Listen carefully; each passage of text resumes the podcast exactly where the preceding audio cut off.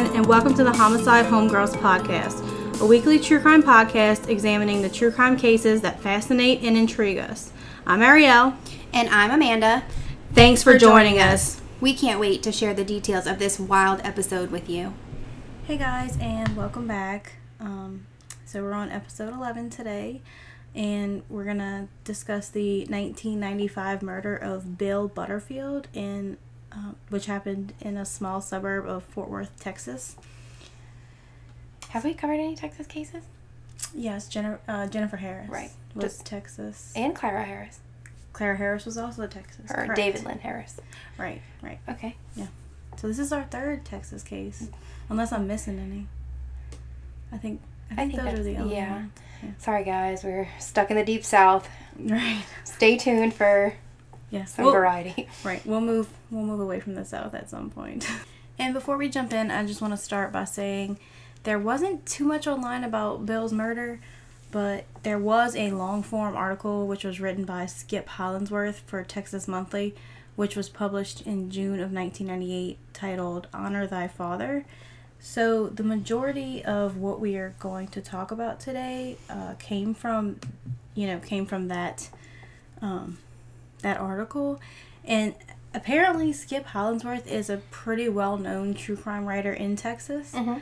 Um, he's written for Texas Monthly for years, like literally thirty years. Wow. I think he started in, in 1989, uh, and he's now an executive editor for the magazine. So pre homegirls.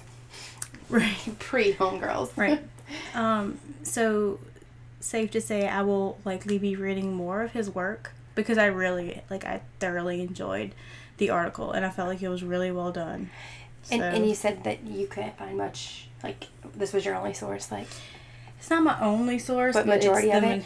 ma- But you know, that's kind of like a podcaster's dream or any research. Like, I don't, you know, it's, and he interviewed the family, like he interviewed people who were yeah, but like involved. the case Um, that I was just doing, like researching for, Mhm. there's so many articles, and you know, it would it's have hard to weed. it would have been nice to have it all condensed down into one. Right.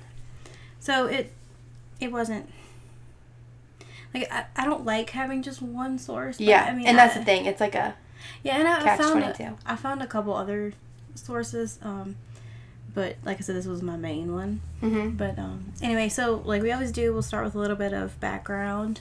Um, Bill and Kathy Butterfield lived in North Richland Hills, Texas, which, as I already said, is a suburb of Fort Worth, and they owned a small mattress manufacturing company. The Butterfields were high school sweethearts who went on to have three children. Billy, who was born in 1968, his sister Sandy, who was born three years later, and the baby, Lance, who was born in 1977.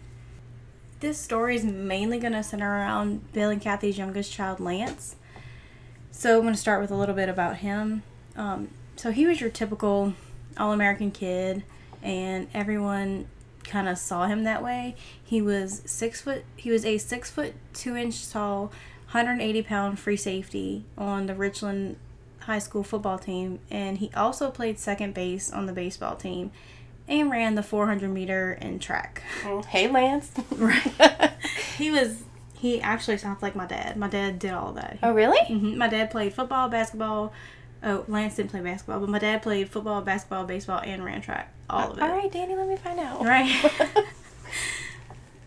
Um, so Lance also had a 4.0 GPA and was a member of the National Honor Society and Young Life, which is a Christian student fellowship organization. So, like I said, he was the all American. he kind of had it all going on. He did. Um, so Lance was in shape, obviously, and he was handsome and had a gentle smile, according to um, most sources that I've seen. Um, most people said, "quote a smile that could light up a room," end quote, hmm according to his English teacher. Um, and he was the perfect, you know, the perfect kid. He didn't get in fights. He didn't skip school. He didn't drink or smoke, and he was always super polite. You know, yes ma'am, no ma'am, yes sir, no sir, like your typical polite Southern. Texas Southern gentleman, Yeah. right? Um, I feel and- like you're about to. Huh? I feel like you're about to throw a wrench into what's happening. But Not- go on. Go not on. not yet. So, according to Skip's article, um, Lance even took time in the locker room to talk to some of, you know, the third string players who rarely got a chance to play, and he would always make them feel like part of the team. Oh, I like that. That's super sweet. Teamwork Um, makes the dream work. I always say that. Right. So, and his mom, Kathy, was at every single one of his games, smiling and videotaping um, all the games with That obnoxious mom. right. And obviously, his dad was at all the games too. Um, so, all the fans called the father son duo Butt and Butter. Excuse me. Yeah, they were called Bill Butt. He got his nickname So the dad was butt. co- yeah, he got his nickname in high school, and I, I'll talk about it later. And then they they called Lance Butter. Okay. So, um, um, I mean, Bill- he probably didn't think so, but right. Bill left work every afternoon just to go watch Lance's practices, but I guess you can do that when you own your own mattress company. right. Um, so he even created extra workouts for Lance at home, gave him protein drinks twice a day, and even went so far as to install ten thousand dollars worth of weightlifting equipment in their garage. Jeez. So, you know, thanks to his father's help, Lance was always the best prepared athlete on the field, physically and mentally. So, and he understood the game of football as well as the coaches did Right. because of his dad. Mm-hmm. Um, so, I don't know if I said this before, but um, Bill was also he played football in high school, Mm-hmm. and you know even years later he still kind of resembled a football star. Like he kept himself in shape. The dad, right? The dad, right? Mhm. Like he dressed in sweats and had at least Oh, that coach vibe. right had at least like a dozen pairs of the same expensive Nike cross training shoes, and he still worked out daily Oh wow. um, he made a habit of you know running the bleachers at the practice field and uh, he was constantly in the gnc store in the mall you know checking out the newest supplements and reading about nutritional theories and training techniques and most everybody in the high school athletic program joked and would call him dr butterfield Because he was all into the nutrition and stuff. right in the training techniques and Like he did this for his own sake, or did he do it for his kid? Like, I feel like he's walking that line of Mhm. overkill. yeah Oh. I do not mean to use that that term, but you know what I Yeah. mean. Like, like overbearing like, like, being that supportive parent, or like But taking to pushing the them too level. far. Mhm. you'll see Alright. see. Man, I'm real good at this.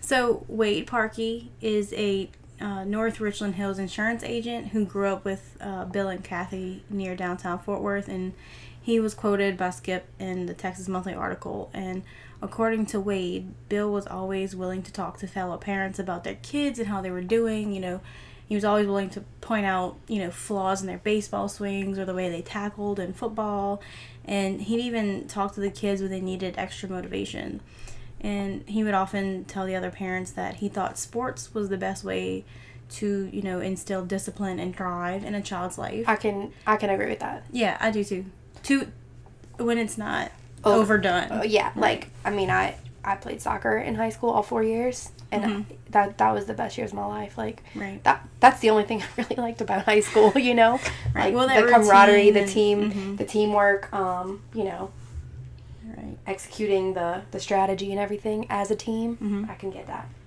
and you know as i mentioned in the very beginning of the episode bill and kathy owned a mattress company and bill was the president but it was usually kathy who actually ran the business you know Mhm. she was the one that was there day in and day out um, That's usually the case.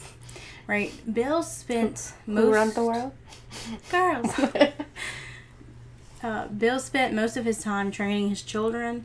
Um, in fact, when Bill and Kathy's oldest son Billy was in second grade, Bill started making him work out daily, including doing pull-ups from the top bar of their swing set and running wind sprints in their yard. Back to the overdoing it. Right. And I'll be honest, I did I didn't know what the heck a wind sprint was. Maybe I just don't.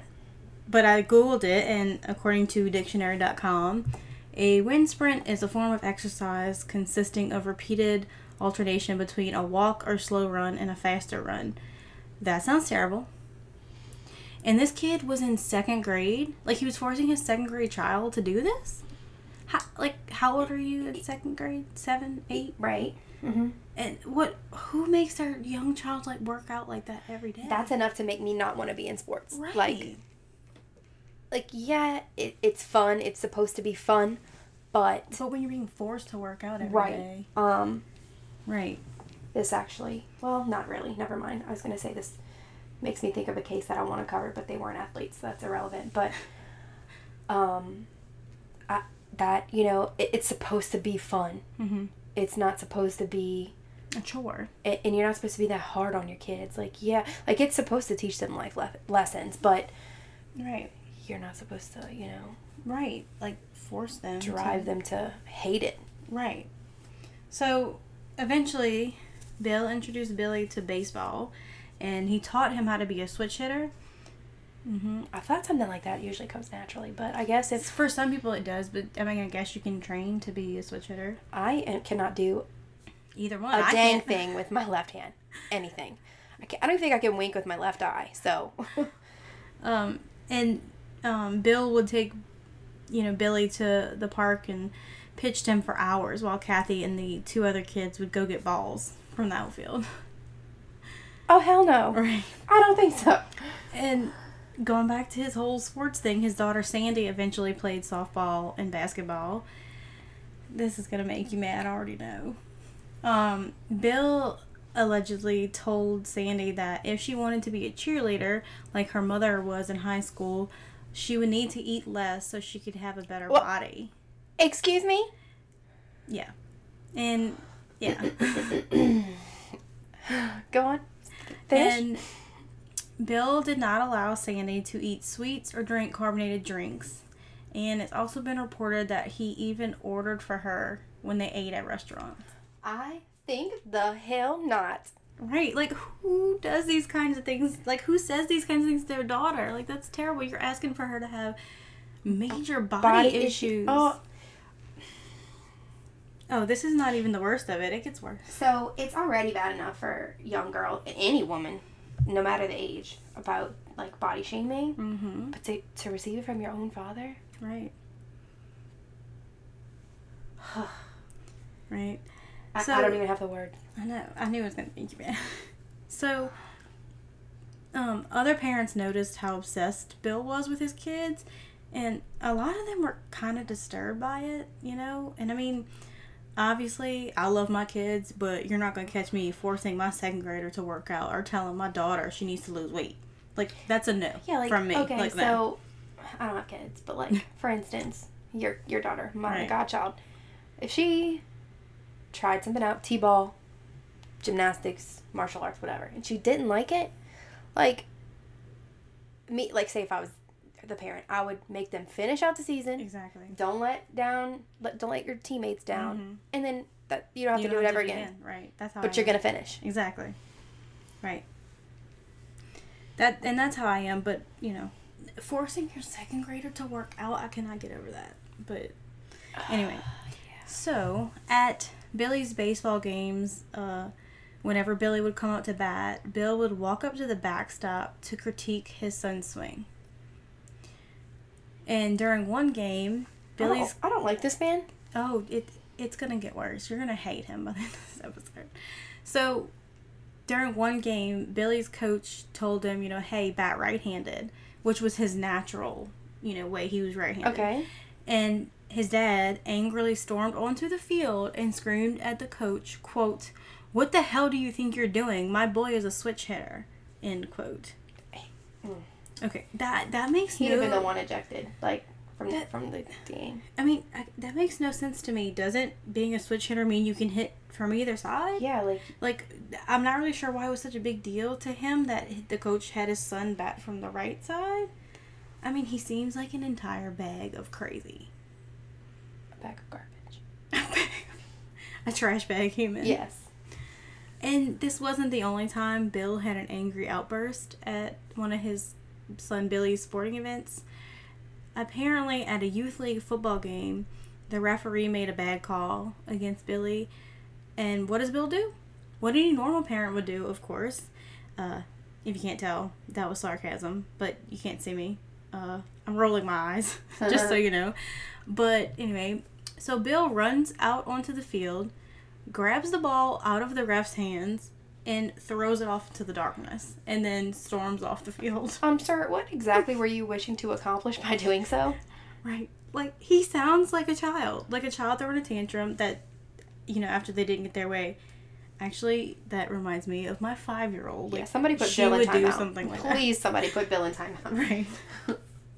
and so, as is probably pretty typical for you know your small towns, especially in in Texas, I feel like you know it's just one of those small towns where you're gonna have people talking like they're gonna be Mhm. so there were rumors floating around about the way that bill disciplined his kids Mhm. and there was a rumor that He Bill- made him run laps. there was a rumor that he grounded Billy for a week for not playing well in a youth league football game. That's insane. Right. And What a dirtbag. What a dirtbag. And according to one of Sandy's friends, um, several times Hold up. Time out. Where is Kathy? she's there. Silent. She, she she's there. I'm, guess I'm just too feisty of a woman to Yeah. to just sit back and let stuff like this happen. Mhm. Like I talk back. We've already we've already established this. Right. Uh, and I'll get there. Um so, according to one of Sandy's friends, several times when she went to visit her friend and went to the Butterfield home, Bill met her at the door and checked her purse to make sure she wasn't sneaking food to Sandy. Food that, you know, Bill wouldn't allow Sandy to have. Wait, so like his daughter would go to a friend's house and no, a friend would come to oh, their oh, house. oh, like like um Like one of- contraband. Yeah. like one of Sandy's friends would come over and he's like making sure she's not smuggling food into his daughter. I wish um, MF would. Look, I'm not embarrassed. Can you imagine if I'd have showed up to your house and Kelsey would have been like, let me see who's in He's your gonna look at my purse and I'm gonna show him that thing. Oh my god. no. Um. Yeah. And so Wade Parkey, the insurance agent I Mhm. mentioned earlier that grew up with them, um, and this kind of speaks to Bill's like temper, I guess. Um, he often tells a story about a night in 1984 when uh, he and his wife Arvidia invited Bill and Kathy over to play cards, and after the Butterfields lost the first hand, apparently Bill threw his cards at his wife and yelled, "quote You are a stupid effing bitch." End quote. Skirt. Hang on a second. Bill said this to his own wife. In front of people. In front of another oh, couple. And apparently Wade said he was shocked and like at a loss for words, but Kathy just smiled and said, "Oh, I'm sorry." And then after a few minutes, the couple acted like nothing had happened. So was she just like submissive and just yeah, apparently. what is wrong with you women? Like I don't know, but that that's not normal. That's abuse. Like just saying. verbal like That's definitely abuse. And like I if said, that would have like I probably would not have even thought of what to say. It would have just came out like word vomit. I would have clicked out on him. right? First of all, our relationship would have never got to that. But I guess that's just Yeah, and I'm gonna elaborate a little bit more on it. So like the their marriage like Yeah, okay. and why. All right, all right. I, I trust So- you. You right. So even though Bill had a pretty explosive temper and a bad habit of like flying off the handle for seemingly no reason, he was still pretty well liked throughout the community, and enough so that he was voted president of the Richland uh, High School Booster Club after Billy started high school there. Mm-mm. Yeah, and I wonder if that was like money driven. It could have been. And a lot of times parents attended the meetings just to listen to him talk to Bill talk about football. He sounds like the kind of man that I don't want to listen to, to him talk. Like Right.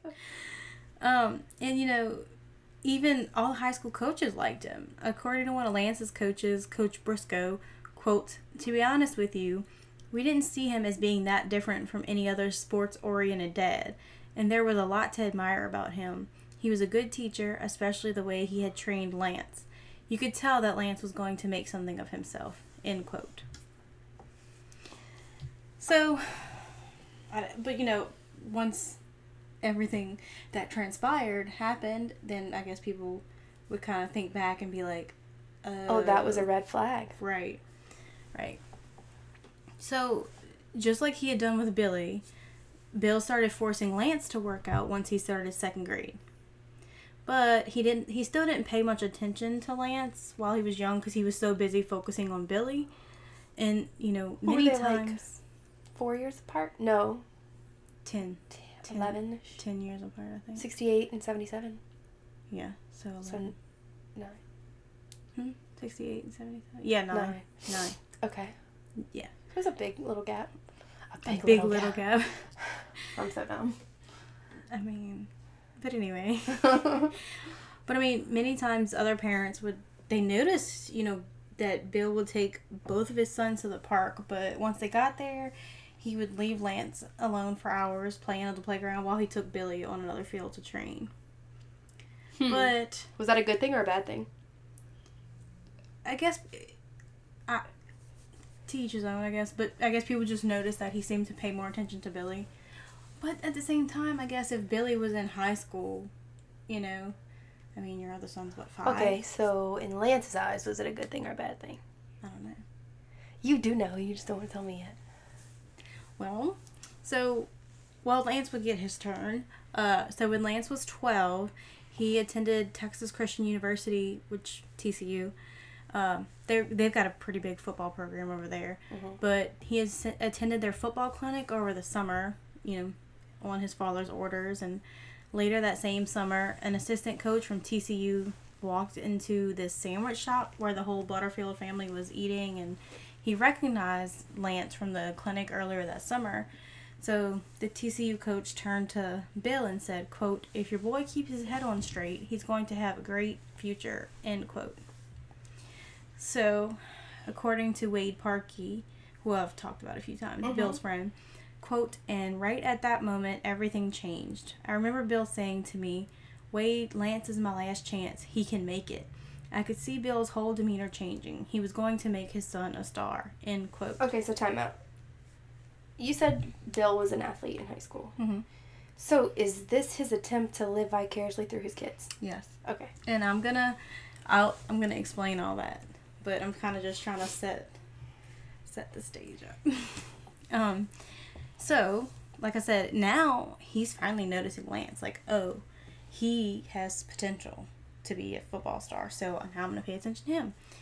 So as a result of this encounter with the TCU coach, Uh huh. Bill started training Lance, um, making him jump rope daily in the driveway to improve his quickness, uh, making him run up and down a hill near the house for endurance, and lift weights in their newly converted garage.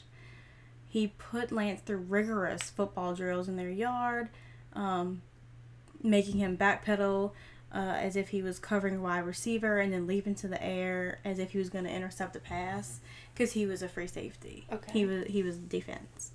Um, but you know, Bill didn't stop with trying to make Lance a football star. Uh, he was also determined that his son was going to be a star in baseball too. Of course. So he built this huge backyard batting cage. Mhm. Um, that was the size of batting cages at like public parks, Oh wow. And bought an electronic pitching machine. And he even installed. He's doing too much. He's do- he's doing way too much. Just wait. He installed floodlights in the yard so that they could practice at night. Who does that? Psychos. Yeah. Um, he even forced Kathy to prepare steak and baked potato every night for Lance. Who has money for that? Bougie people. And was he trying to give his son a heart attack with all this red meat? Right, right, right. Um, and so Kathy was supposed to tape all of Lance's games, which Bill would go through with Lance after each game. He thought he was in a mini uh, NFL. Right, like watching film, Yeah. pointing out his mistakes, and you know, Lance always did what his dad said without without question. Um, you know, Lance he even uh, he even would turn down invites to spend the night at friends' houses or turn down invites for weekends at family friends at a family friend's lake house because his father wouldn't want him to miss workouts or his daily run. So at this point, he's not a kid anymore. Like his childhood is over. Right, and like poor thing, like that just sounds terrible. Like he was so controlled by his father that, and he wanted so badly like to do everything perfectly And to please know, him that and he that probably like it factored in a, like when he would like his dad would basically neglect him at the park. Now he finally got his chance, so he wants he gets to. and he has that attention. Yeah. Yep, and he doesn't. He doesn't want to lose it. Mhm. Right. That's a good point. But like it just makes me sad because like he's so busy trying to be perfect and please his father that he missed out on being like your typical teenager. Yeah, it was Yeah. stolen from him. It's really sad and uh, like I don't know. I don't And- like that man. No, I don't like him either. I don't even know that man. I'm sorry to this man. I'm not. I hate you. And I mean, as I already said, Lance was like so eager to please his father that he'd basically do anything for him. And this this is so, So- this is So so, he was the baby. So yeah, he maybe the baby. he was. We said he was nine years younger than the oldest, so he probably didn't interpret his father's actions like like me and you are, Mm-hmm. because he was so young and naive. Well, yeah, and that's what your dad like. You're gonna do. yeah, you're gonna look up to him. So Right. it, he was misled. Right. And so, like I said, he'd do anything for his father, and this is this is really sad. Ugh, this is gonna be painful to even say. So, for example, um, late one afternoon, Wade Parkey, I talk about him a lot. He was one of Bill's really good friends, apparently. Um, he pulled up to the Butterfield home and heard the sound of the pitching machine in the backyard. So he walked rounds, you know, rounds the house, um, walks around the back, and he heard Bill shouting at his youngest child, "quote Watch the effing ball, Lance. What is wrong with you? Maybe this will teach you to keep your eyes on the ball." End quote. And as Wade rounded the corner, he saw Lance laying on the ground at the plate. Bill had aimed the pitching machine directly at his son. Oh my god. The balls were coming out at 60 miles an hour, bouncing off of Lance's body. And Wade shouted and asked Bill what he was doing. Like that's, What That's, that's on earth? that's putting it nicely. Like I wouldn't have been that calm if I had just witnessed what he did. Oh, I would have dropped multiple f bombs. Right. Probably would have took a lunge. I probably would have tackled him. yeah, like what is wrong with people? Right. So, and Bill looked surprised, but He did, wasn't expecting him. no, no, I think he just showed up to visit. But like, Bill looked surprised that Wade was asking what he was doing, and he says, "quote What the hell does it look like we're doing, Wade? This is a concentration drill." End quote. You mean a tr- concentration camp? Basically, but a concentration drill? What the? What, What is he concentrating? He's laying on home plate. like yeah, and he's got the pitch. The dad has the pitching machine aimed at him, sixty miles an hour. The balls are hitting him. What, what are they supposed to be concentrating on? I don't know. Something is very wrong with this man. It's like, it, I just and Wade said he just stared at Lance, and then Like I would have had to pick my jaw up off the floor. I know- and I think that's probably where he was. Then he noticed that Kathy was watching them through the family room window, like covering her mouth with her hand, like in shock. You know, and he said for a moment, like Wade thought she was gonna run outside, but then Bill's eyes also turned to the window, and Kathy just like slowly backed away from the window. And Was he a violent man? I mean, yeah, obviously. And like that's heartbreaking to me. The fact that she was like that scared of her husband that you know she would just let him do that to their son and feel like she couldn't say anything. y'all ever seen the movie Madea with the frying pan? Yeah. Yeah, that's all I got to say. But I mean, I can tell you right now if I was if I was hurt and I saw my husband aiming a pitching machine at my kid, uh, Bill would have been dead. Plain and simple. And I am not even sorry. Like he would have been dead. Hey, Bill, let's play baseball. You just beat him with a bat. yes. You're baseball. yes. So finally, And like, you know, he probably at that age. I mean, you said he was in shape. Like he, you know, he kept up his shape or whatever, and he still worked Mhm. out. But let's see you do what you're telling these kids to do. right. Let's let's run let's run some laps, Bill. let's go. Let's go run suicides or stadiums. Come on, let's go. Right. So finally, Lance broke the awkward silence and said, "quote I'm sorry, Dad. I'll do it right this time." That's so end quote. heartbreaking. Then he took his place at the plate again and waited for another ball to come out of the pitching machine so he could keep. As if it never Practicing. happened. Like, just kept That chugging just along. Makes you wonder how often stuff like that happened. That Yeah. he just. So you've and I been feel so bad because you know. know. he wanted his dad's attention so bad. that he was doing whatever he could to, to get it and keep it. I guess. oh, that's that's. Mm-mm. Right. So you've been asking about Bill's background. So Let's go. right. I'm so buckled up. yeah, strap in.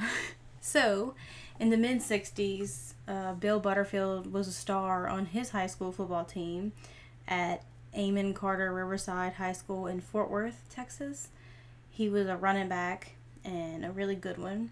Uh, coaches called Bill Butt, like we talked about, that's his nickname, because of the way he would lower his head and headbutt a would-be tackler. Not because his last name had Right. butt in it. I guess not. So, and apparently he was also really fast. And during the summers, he would train wearing ankle weights to run six miles a day up and down levees and then going home to lift weights. And during the infamous August two a day practices that are pretty well known in Texas, Mm-hmm. it's been reported that Bill would go the entire day without taking a drink of water to make himself tougher. That's just dumb. That makes you dehydrated. Right. So apparently, Bill drove a 55 Chevy and played guitar and sang in all the school talent shows. And much like his son would eventually be, he was the all American kid in high school. So, So he was probably okay. You said he was a star and that he was fast and you know so athletic and talented. So I'm just gonna take a shot in the dark here. And he was like, he was confident but cocky and just that a hole that you see what you know in movies and big TV man shows. on campus. Yes, like that Mm. dude. Probably. I don't like people like that. So, Kathy Butterfield was then Kathy Adams. She was the daughter of strict Baptist and one of the prettiest girls at school. So, um, she often told her friends that she didn't like that Bill cursed and that he had a temper. But despite that, Kathy and Bill began dating, and they were quickly considered the ideal couple. And they were even voted, you know, favorite couple or whatever of their sophomore Homecoming class. queen and king. Right. So then, in the summer of 1967, just before their senior year, word spread that Bill and Kathy were going to be married at the courthouse. This was because apparently, after one wild teenage night, Kathy and Bill had sex on the 50 yard line of Amon Carter's football field. Wait, so that really happens? Like in real Appar- life? Apparently, like sh- IRL. In real life, this Yeah. happens. Apparently, and she I thought that was only like in a Toby Keith song, but I wrote your number on the 50 yard line. So This is a little different than that. Uh, and apparently, Kathy got pregnant, And they were seniors, yeah. or the summer before their senior year. Oh, okay. And um, I feel like that was pretty common in the '60s. Like, if you got pregnant out of wedlock, you got married, no questions asked. That's just how it happened. Signed, sealed, delivered. Right. That was it. And I mean, That's dumb, by the way. That's dumb. I mean, we all know how big football is in Texas. So this was like really big news. Apparently, a newspaper reported it. The Fort Worth Press reported, What? yeah, under the headline "Wedding Bells Cripple Wings of the Eagles." The Fort Worth Press reported that Bill Butterfield would no longer be playing for Amon Carter. Apparently, the school had a rule against married students playing varsity sports, so he was no longer allowed to play football. Life ruined. Exactly. So we're getting a little bit like So they just like Background. killed his pride. Like he, he, right, like he wouldn't be that big man on campus anymore. right. In his senior year. Mm-hmm. You're enjoying this way a little, um, maybe just a tad. So you know, like in the blink of an eye, his football career was over. So he and Kathy got married and moved into a tiny duplex. And Did they finish their senior life. year? Or it didn't say. Uh, I believe so. Yeah. So even though Bill was no longer allowed to play football, um, he still continued working out to stay in shape, still running up and down the bleachers at the stadium, and actually in the early 1970s, Bill attended an open tryout for the Dallas Cowboys, Hmm.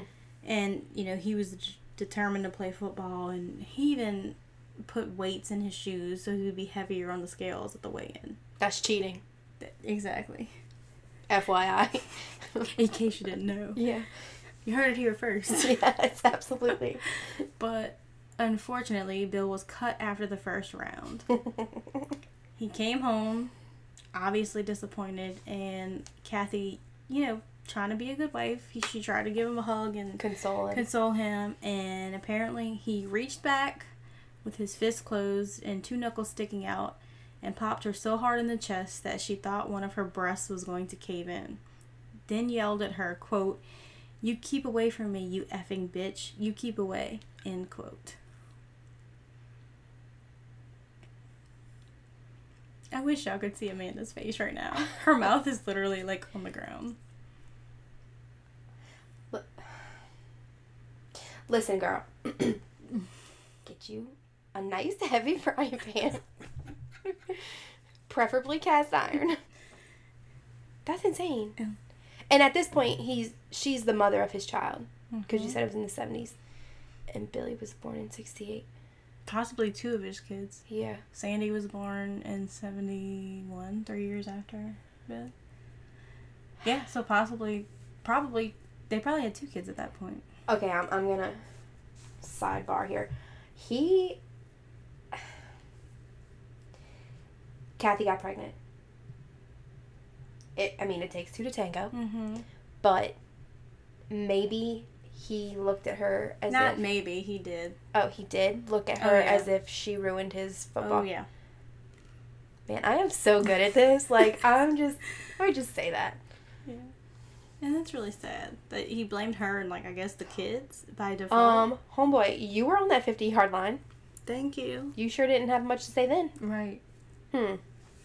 So, um, Kathy later said she assumed he was just frustrated, but his anger kept building, especially around the kids. She told Skip, quote, he told me that his children were going to grow up right, and he said that you raise a child like you raise a dog. You beat them until they obey, end quote. Okay, so time out. So so what's your excuse for hitting your wife? She's already raised. She's already raised. I'm just There is no excuse. You should never hit a woman. absolutely, but you get what I'm saying. Right. And according to Kathy, Bill would slap the children's hands if they touched a glass vase on the coffee table or if they accidentally spilled their food at a meal. Okay, but who keeps Don't have children. but who keeps glass vases on a coffee table within the reach of their children? Maybe ch- uh, maybe childproofing wasn't a thing in the 70s like I don't have glass vases chilling where my kids can reach them. Like that's just stupid. All right, we don't even use glass dishes. No, Like, we do not. We use paper plates in this house, okay? The fine china. So, as the kids got older, Bill began using a solid oak paddle, which was three and a half feet long and three quarters of an inch thick. He would, so basically, a baseball bat. Pretty close. yeah. So, he would tell the kids to put their hands on the edge of their bed and bend over. They learned to take their licks without making a sound, and if they ever cried or screamed, he would hit them harder. Sometimes he would hand the paddle to Kathy, saying, quote, your turn, end quote. Oh, I would. It would have been my turn, but I wouldn't hit the kids. I'd have hit him. Kathy, who was clearly uncomfortable with paddling her children, you know, she would often try to get away with like a half hearted swipe, but Bill would then grab her hair or kick her in the back and tell her, quote, harder you bitch, you're the one who taught these kids to disobey. I would have swung. I would have swung that bat or whatever it was around so quick Right. at But- him. At him. But despite Bill's explosive temper and abuse, Kathy only tried to leave Bill once, a few years into their marriage. Um, she took Billy and Sandy um, to the car and drove to her parents' house, but it wasn't long before Bill followed her there, and apparently he like he like almost knocked the door down to get to her, to get to Kathy, and he pushed her elderly father against the wall and told him to stay out of his business. At that point, his daughter is is his business. Exactly. Like I can only imagine what my dad would do if my husband threw him against the wall. I already oh, know. Oh, Kelsey don't play that. I was gonna say I already know your dad would be in jail for murder if your husband would try to try that. He's a cleaning this gun type of guy. Like, right. Uh, uh So after that, Kathy obviously was scared, and she decided that there was nowhere that she and the children could go that Bill wouldn't find them. Which I I can understand that. Like she she knew that like it didn't matter. like I get, I understand, like why women stay. If y'all are not familiar with Sideline Sleuths, they they have some amazing episodes this month for domestic because it is Violence domestic violence awareness month. month. Oh, so this episode actually really fits well in October. Yeah, but I guess I was, I don't know, like, and then I, I'm pretty tough because all my brothers and yeah. but I mean, I, I after listening to the sleuths episode, the first one for this month, like, it was the one on Kaylin Klosterman, and uh, what was the other girl? I don't remember, but Hang on, let me look it up because I don't want to not say. But in the episode, host Megan talks about her um, her experience with domestic violence, and she really did put things into sp- per- Mhm. perspective for me. I know, and for you too, Yeah. and I could that- see and- why Right. um, women stay. Mm-hmm. So for anyone who wants to listen to that, it's uh, Episode episode 29 of Sideline Sleuths that aired on October 4th, and it's the murders of Kaylin Klosterman and LaShonda Childs. I was literally sobbing oh, listening same, to the episode. same, And I know Megan's story. right. I mean, we're friends. Like, we both know her story, but just hearing her talk about it was. It was surreal. Like, it was just. Anyway, if anybody is interested, it's it's it's a really good episode. We'll share it too. yeah, we'll share it um so you guys can We we actually share all of our stuff. yeah. But anyway, but that was like a long-winded way. But back back to our story. So, I mean, I just I feel bad for her. Like she was scared that to leave because he would hunt her down. I mean, where where did she have to go that he couldn't find her? Where, like, Yeah, where and- did she go that he couldn't find I her? mean, they had a business together, so I Right. don't, you don't really know um, right, how that would have worked out. right, You know, you can call the cops all you want, but at, when it's all said and done, it's just a piece of paper when you get a restraining order. exactly. Um, I mean, I, I, I do get it, but And it's just really sad. yeah, it is. But so Kathy decided to stay and try to make everything as normal as possible for the kids and she bought sports posters to cover dents in the doors that Bill had kicked in.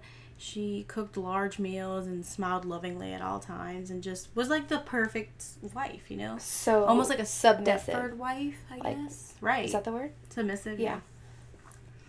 She just And actually, uh, one time a neighbor drove past their house one afternoon and saw her, saw Kathy in the driveway in a rubber sweatsuit with one end of a rope tied around her waist and the other end was tied to the back of a car. And she put on her best smile, waved cheerfully, and said, quote, Bill is just helping me lose weight, end quote. And Bill was, you know, he shrugged at the neighbor like the whole thing was Kathy's idea, and he began pulling Kathy around the block, forcing her to run at full speed. And wait. So what was the other side of the rope tied to? the car, tied around Kathy's waist, and then tied to the car. So, like, he's driving, pulling her behind him, making her run. Yeah. Oh my god. I know. Can you imagine saying that today? Like in 2019? Oh, that is so terrible. I know. And although I'm sure she was super uncomfortable and tired, she smiled the whole time. That's so sad. I know. And um, Sandy, their daughter, told Skip what it was like living with her father. Quote, he pretty much controlled everything that went on in the house. Everything we ate, everything we did. It was like walking around on eggshells. We just tried really hard not to do anything wrong. End quote. And Lance was always the golden child, the perfect son. Um, according to one of Lance's friends and football teammates, quote, Our parents would hear us tell stories about Lance spending two hours working on a single calculus problem, and they'd ask us why we couldn't be more like him, end quote. Yeah, you didn't want to be like him No. because of Yeah. what they went through. Right. And, and you And know, you that's the thing. know. You never know You what really- somebody's going through at home. Nope. Um, even like the people closest to them didn't really know. You know, people hide. People, people monsters hide in plain sight. Mm-hmm. You, I mean, you don't know. That's Mm-mm. terrifying. So, during Lance's senior year, uh, he noticed this beautiful brunette junior named Kim Maywald uh, as she was jogging around the school's track while he was at football practice. And each time Kim circled the track, she'd stare straight at Lance.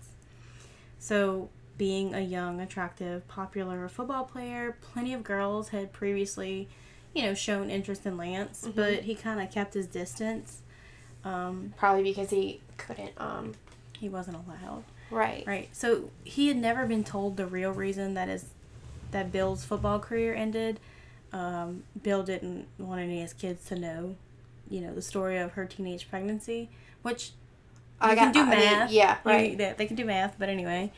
Um, Lance had been warned many times by his father to limit his extracurricular activities to just sports.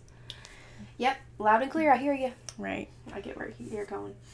But Lance and Kim had a computer class together in the fall semester. Um, and he started walking her down the hall and then was hold soon was holding her hand and Lance was completely smitten with his very first girlfriend, which I get that. happens to everyone. Right. So he bought Kim stuffed animals and he wrote her really lavish love notes and that she hid in a shopping bag under her bed and in the notes he'd always call her my little cowgirl or my snuggle bunny.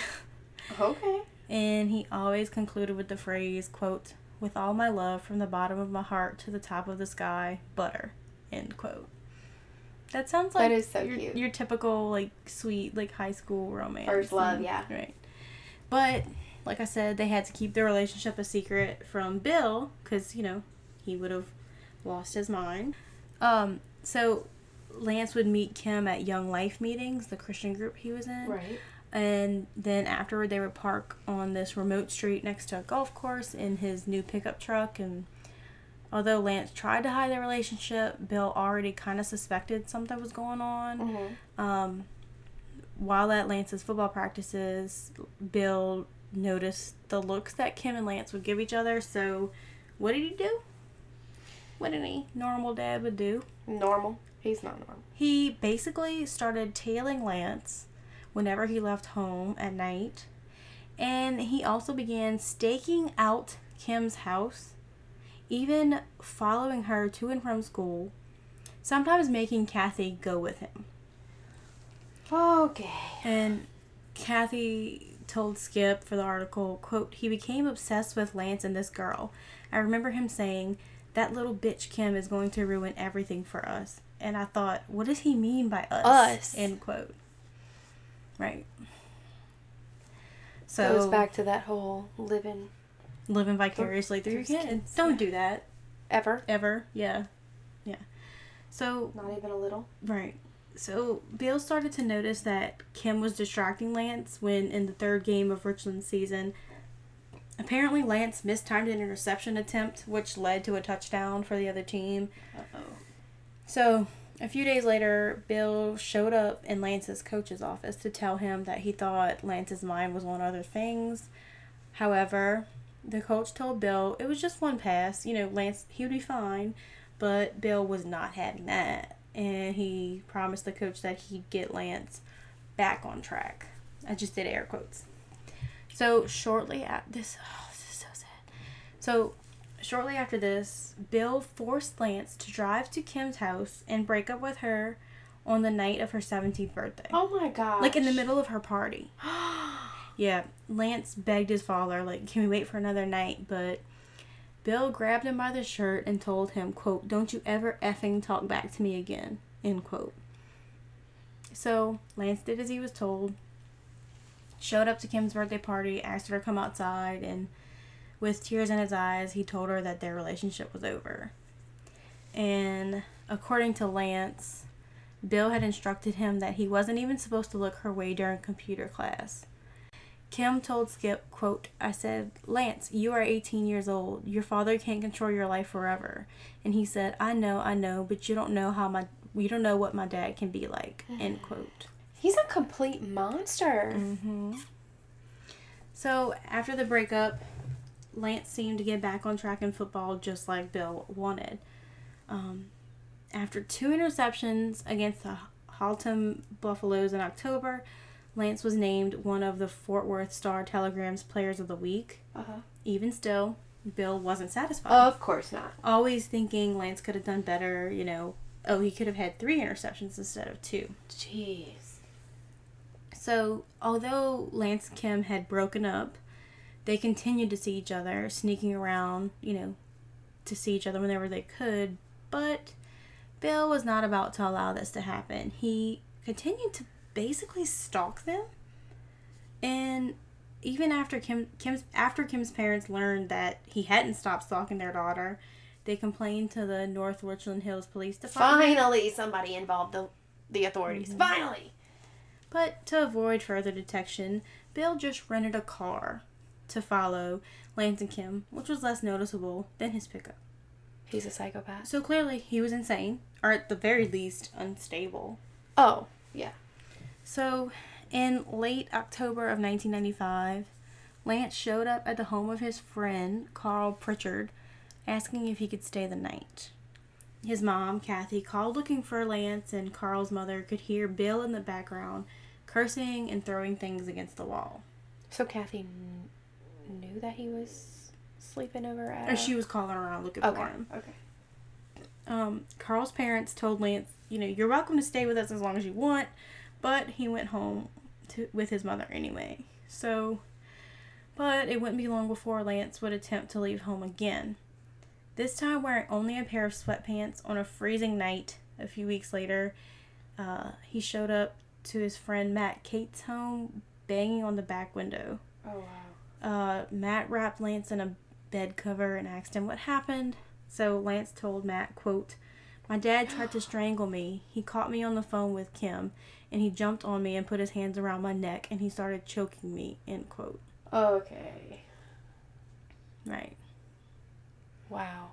Like, just the, the terror that, the fear that he probably lived in his whole life. Yeah. Yeah. So once again, Kathy found Lance and told him, "Bill, prom- you know, your dad promised not to bother you as long as you come home." I mean, obviously Lance was hesitant, but his mom pleaded, saying, "quote Please come home." End quote. Matt's mom, Mrs. Cates, heard Lance say over the phone, "quote Mom, I'll come home for you." End quote. And I'm sure he went home because he felt like an obligation to protect his mom from his abusive father. Right, father. because if Kathy couldn't get him to come home, then no telling what Bill what would he was do going to to do to her, right? Because at this point, he was the Lance was the only one still living in the home. Like he was the other the other older two had moved Gone out. off, so yeah. so one night in November of 1995, um, Wade and Arvedia Parkey, who we already talked about, they were having dinner with Bill and Kathy. So Bill suggested, "Hey, let's drive back to our old Fort Worth neighborhood." So Bill told Wade, um, "Hey, let's stop at the high school practice field." So Kathy and Arvedia walked toward the end zone, and Bill and Wade stopped and stood on the 50 yard line. And Bill looked at Wade and said, quote, This is where it all ended for me, Wade, right here. It all ended. All because of one night. One effing night. End quote. So it's clear that he f- he resented his right. wife. Like I said, he resented his wife and his kids. Because of what could have been. You know, I guess. I'm doing air quotes again, but. So, he's uh, a piece of he's a he's a piece of work. So, that's not what I was gonna say, but yeah, that's a a better option. it's a PG Yeah.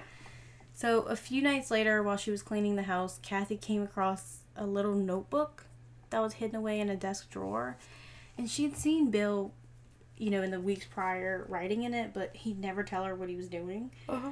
Um, so she started reading it and found the following scribbled on different pages in the notebook.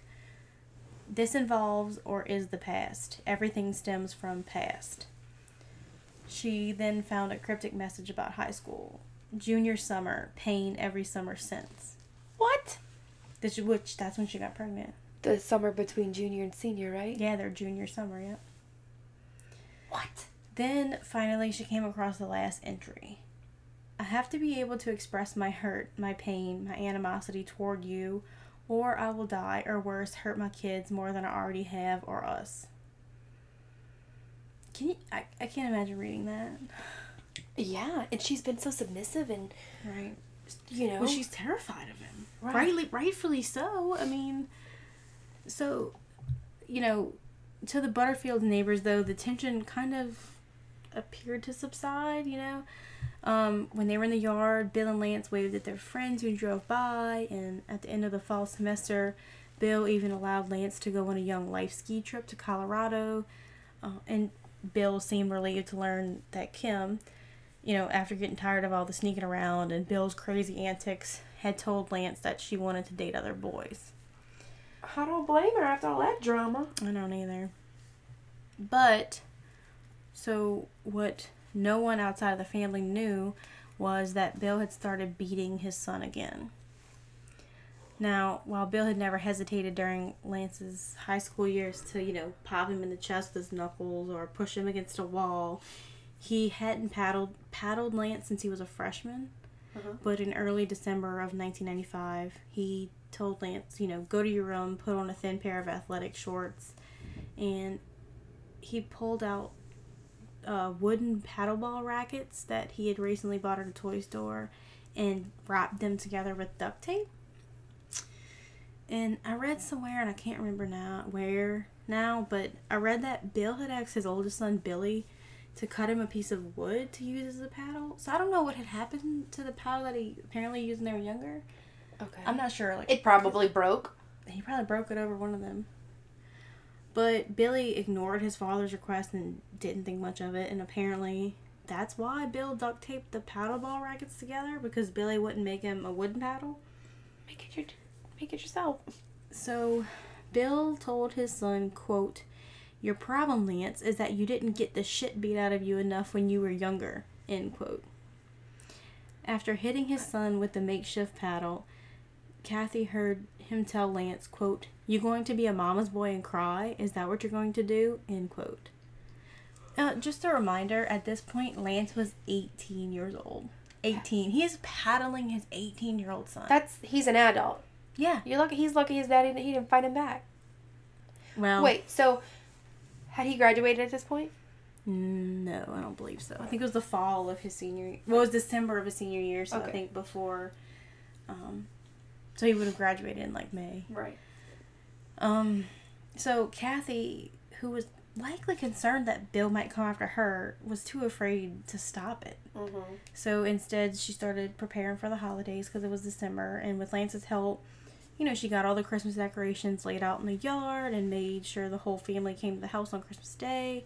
Um, both of Lance's older siblings were home for the holiday. Sandy was there. Um, actually, she was temporarily living with her parents while she was looking for a new apartment. Mhm. Billy was also there. Um, he was married at that point and living nearby and working with his mother at the mattress factory. Uh huh. And Christmas Day went on as it does for most families. You know, they ate together, exchanged presents, but apparently Lance was really quiet and sat in the corner most of the time, just didn't didn't say much. Mm-hmm. So the day after Christmas, so December twenty sixth, um, Lance worked for a few hours at the mattress factory and then came home, spent the rest of the day in, in his room lying in his bed. And Bill asked if he was sick, Yeah. and Lance said no. So Bill was like, Well, if you're not sick, you need to get a workout in. So Lance got up and went for a run. And so this brings us to the morning of December 27th, 1995. Bill told Lance that he needed to get another run in. Once again, Lance went running as he was told. A few hours later, Kathy received a phone call at work from Sandy, who was hysterical. Quote, Mom, something's happened between Lance and Dad, end quote. Kathy rushed home and stumbled out of her car, you know, calling Lance's name. Honestly, she was, you know, fearing what she'd been so afraid of all along had come true, you know. And she was screaming, asking if Lance was all right. But it was Bill she found in the hallway with one bullet in his back and another in his head. And Lance wasn't even at the house. Instead, he was over at Kim's house, sobbing uncontrollably. Oh no. I mean, you know where I'm going. Yeah, I do. But for, I mean, it, it was obvious that he was remorseful. Mm-hmm. Right? But right, yeah, but for Kathy thinking coming home thinking that Lance like Lance was dead, that Yeah. Bill had finally killed him or you know. oh So my God. Right. So Lance initially told the police that he found his father in the house like that. Mhm. And he was 18, right? But he eventually confessed that while on the run that morning that his father made him go on, he jogged past Kim's house and tried to assure her that everything was going to be cool with my dad. That was a quote. But when he got home, he saw Bill getting out of his truck with an angry look on his face. So it didn't take Lance long to realize that Bill had been following him again. Oh wow. So Lance, And it's like he wanted to follow. him. He's like, "Go for a run, son," and then right, so I can follow you. Yeah. That's stalker. sick. Yeah. Right. So Lance said, quote, seeing him sitting in the driveway triggered so many memories. I wasn't thinking thinking of sports. I saw my mom being pushed around. I saw my older brother and his family who lived a block away avoiding our house. Oh my god. I saw my family wasn't a family anymore. I saw misery. End quote. Wow. Well, that's heartbreaking. Like, I usually don't sympathize with the murderers in our episodes, but this is different. Very. I feel so terrible for him. Lance continued telling investigators, quote, It was going through my mind that I could make the pain quit hurting by killing my dad, end quote. Oh no. I do feel bad for him. That he felt pushed to that limit. And then it's like once he did it, There's no taking it back. that and it's like he felt maybe probably like Relieved. relief, but at the same time now he's got this whole other set of emotions because he mm-hmm. just killed his dad. Because even though he was a Piece of crap. abusive piece Yeah. of trash, that's still your dad. and like now like it had to be like his growing up was traumatic and then now he had another event that was probably a mm-hmm. different kind of traumatic Right. i don't know Right. it's So that's what Lance decided to do to make the pain quit hurting. And he went and got the 38 revolver that Bill kept in a kitchen cabinet. And after Bill, wearing only a towel, came out of the bathroom, apparently he was taking a shower, Lance shot him in the back. Lance said, quote, I said, I'm sorry, Dad. Um, Oh, he no. his dad turned and said, "Call 911," and he was holding his chest, and that's when I pointed and fired the second shot. End quote. The second shot hit Bill in the middle of the forehead. oh wow Right. So many of Lance's family family members they all asked the DA to drop the murder charges or give him probation. uh-huh But the prosecutors wanted to make an example of Lance to basically send a message to teens about how the crime of parricide, which is the killing of a parent, um, they wanted to send a message about how that would be treated in Texas. So, um, you know, prosecutors they didn't believe that the prolonged abuse that he suffered uh, at the hands of his father was a justifiable reason for him to shoot his father, basically in cold blood. Right. i don't know I I disagree, but after, a, after a lifetime of abuse Mhm. right. i don't know So they pointed to the fact that Lance was 18, so he was old enough to be held Adult. accountable for his actions. tried as an adult Right. Um, they also pointed out the fact that he was a straight A student. He was smart enough, or he should have been smart enough to know that there were places he could have turned for help. But when your that's fa- not true right? Because when you when your father your father has basically brainwashed you to yes to believe that and you're groomed to to just take To this abuse. comply and- right, i mean same thing with kathy right, you know exactly. and I'm not saying I agree. I'm just saying No, this yeah, is yeah, what yeah. prosecutors. um i'm just co-signing here um but like so domestic abuse people often think it's just man versus um man versus woman, but I, I'm pretty sure in Louisiana, it's um, 1435.3 domestic uh, abuse battery. Um, Mm. You just have to live together. Oh, okay. So, So, it's, it could be a father son, Yeah. father daughter, mother son. I'm pretty kind- sure. Okay. I could be wrong. Yeah. Um. And lastly, prosecutors believed that Lance was not in imminent danger that day, and they said that his father was defenseless as he was like coming out of the shower. So And the fact that he did that second shot after. Mhm. I mean, he. It's so tough though, because he I know. apologized, I know. and then the dad said, "Call 911." And he's like, "Hold up." shoot you again, Yeah. right? And they said just because the prosecutors said that just because Lance and Bill had a strained relationship, that it didn't give Lance the right to commit first degree murder. I, and I get that, you know, but I mean, like Lance said at the time, he was like, I can make it stop. Right. Okay, so I want to go back to that domestic abuse battery. So in Louisiana, I know this didn't happen in Louisiana, but it is uh, domestic abuse battery is the intentional use of force or violence committed by one household member or family member upon the person of another household member or family member. Oh, So yeah, it, it, it doesn't have to be male female. Okay. So, one psychiatrist who interviewed Lance while he was awaiting um, trial wondered if Lance wasn't experiencing PTSD. So, when Lance met with Randy Price, who's a well-known forensic psychologist, he said, "quote It's not like I killed my father. It's like I don't have a father anymore." End quote.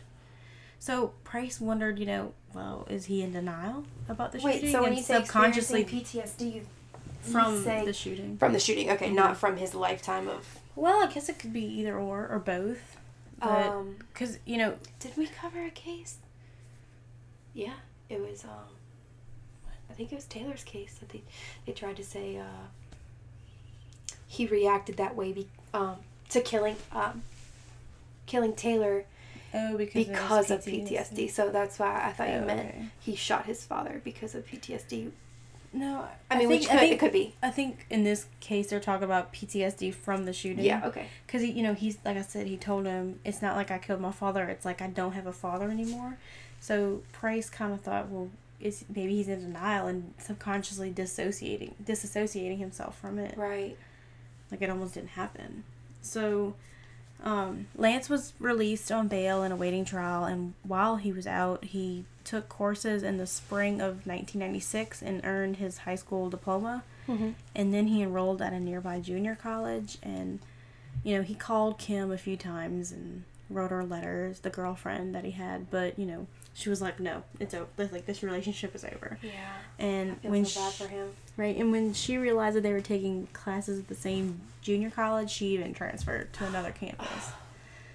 So I mean, I can't say that I. I don't know how I would be if I was Kim. You know. right, like from the outside looking in, I feel Mhm. so bad for Lance. right, But if I was Mhm. a former girlfriend of somebody yeah, who killed their father or Right. anyone for that matter, you know, Right. I can't say that I would feel the way I feel right now. right. Like you never know until you're in that situation. Right. So his trial and sentence, um, his trial was actually postponed for like two years almost. Uh, But he was out on bail. Yes. Finally, his trial was set to begin in August of 1997. Um, so Lance did, he pleaded guilty to murder, so it was up to a jury to decide what his punishment would be. Mm-hmm. So, like, it wasn't, it was just the, like, the um, penalty phase. It wasn't, like, Like the the, guilt sent- phase. the sentencing. Yeah, like the sentencing hearing, phase, not yeah. the trial. Yeah, because you know there really wasn't a necessarily a need for a trial because he, He pled pled, guilty. Um, so on the first day of testimony, um, the courtroom was overflowing with spectators. Most of them who were Lance's supporters. Wow. So Actually- yeah, he had people behind him. hmm Bill's older older sister, so Lance's aunt, actually flew in from California to testify that Lance should be given only probation, Oh, saying, wow. "quote Lance has been in prison since the day he was born." End quote. That says a lot coming from Bill's own Sister. blood. Yeah. Well, she knew. I mean, yeah. Um, and um, she continued saying, "quote Lance defended himself. He defended his family. I honestly believe he saved his mother's, brothers, and sisters' lives as well as his own. Eventually, Bill would have killed them all. End quote. Wow. That's powerful. That's pow- yeah, I was Mhm. going to say it. So Lance's, uh, you know, his aunt, the same one who testified, she also contributed pretty heavily to cover his legal fees. Oh, wow. Yeah. Um, and a psychiatrist testified that the Butterfield home was like a concentration camp. It's Shut up! Shut up. Because you've said that numerous times. That BFF tele- telepathy. Well, not even because Right. this is something the psychiatrist said. Um, Kathy herself even testified that Lance was driven to kill his father because, quote, he had no help from me, no help from anyone in the community, end quote. I know, it's really sad. Um, Lance's lead defense lawyer was Jeff Kearney from Fort Worth, and he knew that if Lance was going to have any chance at just getting probation, that Lance would have to testify and take the stand and fully explain what happened. I get that. That's a probably a smart move. Right, but Lance was hesitant to get on the stand and openly, publicly talk about the years of abuse. But But the good thing is that he pled guilty, so he, he didn't have to be. I don't think he had to be interrogated by or cross examined. You know, like yeah. so. I know. um, but the evening before he was due to testify, uh, Kearney's co-counsel Greg Westfall, uh, he had an idea and he asked Lance to write a letter to his dead father, thinking that you know this might help him break through, you know, have like a breakthrough. Yeah, that's smart. I'm gonna read part of the letter. Uh uh Oh shoot. Right. Uh, the letter reads, quote, Dear Dad, you'll never know how much I admired you. You'll never know how much I loved you. Why weren't you able to love me back? Dad, I just wanted our family to be a happy family. Was that too much to ask? End quote. Oh my god. I don't know how I didn't cry reading that because I was so sad. So, apparently, Lance writing this letter to his father helped, and he did decide to testify. Oh, that's good. And when he did, his testimony was so powerful about his father's violence towards him and his whole family, basically, that a lot of jurors were fighting back tears. So the jury split down the middle six for probation and six for prison, a Oh, prison wow. term. Uh, and one angry juror even demanded a life sentence. Oh, here we go. So, after days of deliberation, the foreman uh, passed the judge a note that read, quote, we are close to coming to punches, end quote. Basically, like, they're not going to agree. Oh, oh, I see what you mean. Like, they're not going to agree. Like the the six and the six. Right, like hung jury. So, the judge declared a mistrial. So, both of the lawyers knew they're never going to find a jury that would come to a unanimous decision because because of, like, the facts of the case. And in Texas, do you know? Because I don't know this. I would have to look it up for even for Louisiana. But did they need unanimous for first degree? Yeah. Okay. Yeah, f- yeah, it has to be unanimous. Um, so the DA's office uh, cut a deal with Lance that you know he would plead guilty to manslaughter and would receive a three-year sentence, but would be eligible for parole after 24 months. So he got three years. And absolutely had to do two. Mm-hmm. Yep. So on February 11th, 1999, 15 months after he was sentenced, the parole board um, agreed to release Lance on November 8th, 1999, which is four days shy of the second anniversary of his sentencing. And then his parole expired one year later. So he was off of, out of off of parole. So he only had a year of parole Mhm. after getting out. So did he do the two years or did he do the fifteen months? No, he did the full two years. Um, at 15 months is when they decided that they were going to release him, but not until November, which was the two years. So once he was released from prison, um, he enrolled at TCU, graduated from TCU in the early 2000s with degrees in both accounting and finance.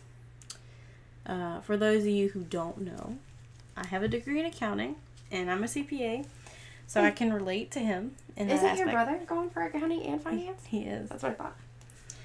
So, in a 2002 article from the Dallas Morning News, the reporter asked Lance whether he was happy with the way his life has turned out. And Lance responded, quote, I'm just glad I don't have to come home anymore to the hell that life was. But I wish my father was here to experience this family. What might have been if only he had gotten help. End quote. Aww. That is like so sad. He obviously had a mental illness that went completely unchecked. Yeah. And so while doing research on this case, I decided to search Lance on Facebook. I, I generally do that. Me too. I'm such a stalker. I know. And I didn't find Lance, but I did find his wife. So apparently Lance is now married and with, with two beautiful kids and it made my heart happy that, you know, he's now leading a seemingly normal life. You know, I'm not in any way condoning what he did Mhm. because killing anybody is horrible, shooting anybody is horrible, but I, I sort of also feel like he was justified Yeah. in shooting his his father for I mean everything he put him through and all the years of abuse, but I mean, you're welcome to have your own opinion. and, That's and, just mine. And him going through that, and he knows, um, he knows what kind of example to set for his kids, and he knows what he doesn't want to be. Right, exactly. And um, one of the psychiatrists, um, I forget where I read it, but one of the psychiatrists said that Lance ever killing again would be extremely uncommon. Oh yeah, this was because it's not like he's just a somebody who just enjoys It- murdering people. yeah, and, and I mean in this case, it it was self defense. Maybe not him actually like in He- that in moment. that moment. Um, so actually, according to a March 2019 article from Austin360.com, Mark Harmon has recently optioned the rights to Honor Thy Father, which is the Skip Hollandsworth article where I got most of the info for this episode. Um, hopefully that means Lance's story is being turned into a TV show. I feel like it would be really interesting. And uh, for those of you who don't know, Mark Harmon, Mark Harmon is best known for his role as uh, Special Agent Leroy Gibbs on CBS's NCIS. Okay. So um, just something I thought was interesting. Um, you know, be on the lookout for that, and if we hear anything, we'll make sure to post it on our social media for you guys. Yeah. Um, so, um, also before we go, we have our first ask hashtag Ask the Homegirls question this week. Oh, we do. Mm-hmm. Yay! Um, finally. Right. So today's question was submitted by Linda from Miami, Florida. Thanks, Linda. Um, so Linda asks, um, "Your podcasts are cool and educate the public on bad criminals. Have you had any real life true crime experiences yourself that helps you have such insight to help solve these crimes for others?" Uh, I can honestly say I really kind of don't. Um, I've just kind of been into true crime like a lot of other people are Right. nowadays, but I don't have any like personal like I don't know anyone who's murdered or have any you know, I don't have any murder murderers in my family that I know of. Um, but yes, I don't have any like personal ties to true crime. Uh, what about? I know you were in nine one one, but Yeah, I mean, I wouldn't say personal ties. I would say professional ties. right. Um, I've said this before. I was a 911 dispatcher for four years. Mhm. Um, so I had many experiences with, I mean, not like direct experiences with criminals. Right, but taking the calls. and- Yeah, um, I mean, so, so many, but um, without getting, Too deep in the weeds. yes, um, I, I don't know. I mean, I don't know. I guess it does help me uh, have different perspectives than, Well, I've learned a lot yes. from from your knowledge. So, um, aside from the phone calls that I would take, Right. um, I, I really, really enjoyed like learning the statutes. Mhm. So that's why you hear me spit out those random articles and stuff, um, or the revised statutes. But, um, so recently I had to testify in court, and I, without getting too, um, too specific, because this was just a couple weeks ago, um, and the sentencing is actually tomorrow. So, um, which is October fourteenth. Um, as of the day we're recording, right? so, um, long story short, took the phone call, got the confession, and I had to testify. Um, because of the of the motive and what he said on the phone, he has now been um, found guilty of second degree murder. So, um, maybe maybe we'll talk about that in the future. I really I don't want to get sued or in trouble or Right. for um for for getting real specific, but um, if you want if you want to ask me about it, I will definitely talk about it one on one. Right. So send us a message if you'd like. Yes. I will send you articles, uh, pictures of me in my uniform, like. Pictures of me and my- um, so I think that would have to be like the closest Mhm. thing that I would have to a true, True crime Life. connection. uh, a, a real life true crime connection or Right. experience. Like I said, I don't. I just like watching, listening to true crime stuff. Like I'm a weirdo. Whatever. Yeah, retweet. All right. Well, again, thank you, Linda, for your question, and um, yeah, send us your questions. We'll we'll answer them if you have any. So that is the case of the parricide of Bill Butterfield. Thank you for listening to Homicide Homegirls. If you enjoyed today's episode, head on over to our Facebook page and leave us a review or rate us on whatever podcast platform you're listening on. If you want to be the first to know when an episode is released, make sure you subscribe to our podcast, follow us on Instagram at Homicide Homegirls, Facebook at facebook.com slash homicide homegirls podcast, and Twitter at homegirlspod. If you would like to suggest an episode, use the form located on our Facebook page. Once a month, we plan to answer fan submitted questions in a segment we like to call hashtag Ask the Homegirls. So be sure to use the form on our Facebook page to submit your questions.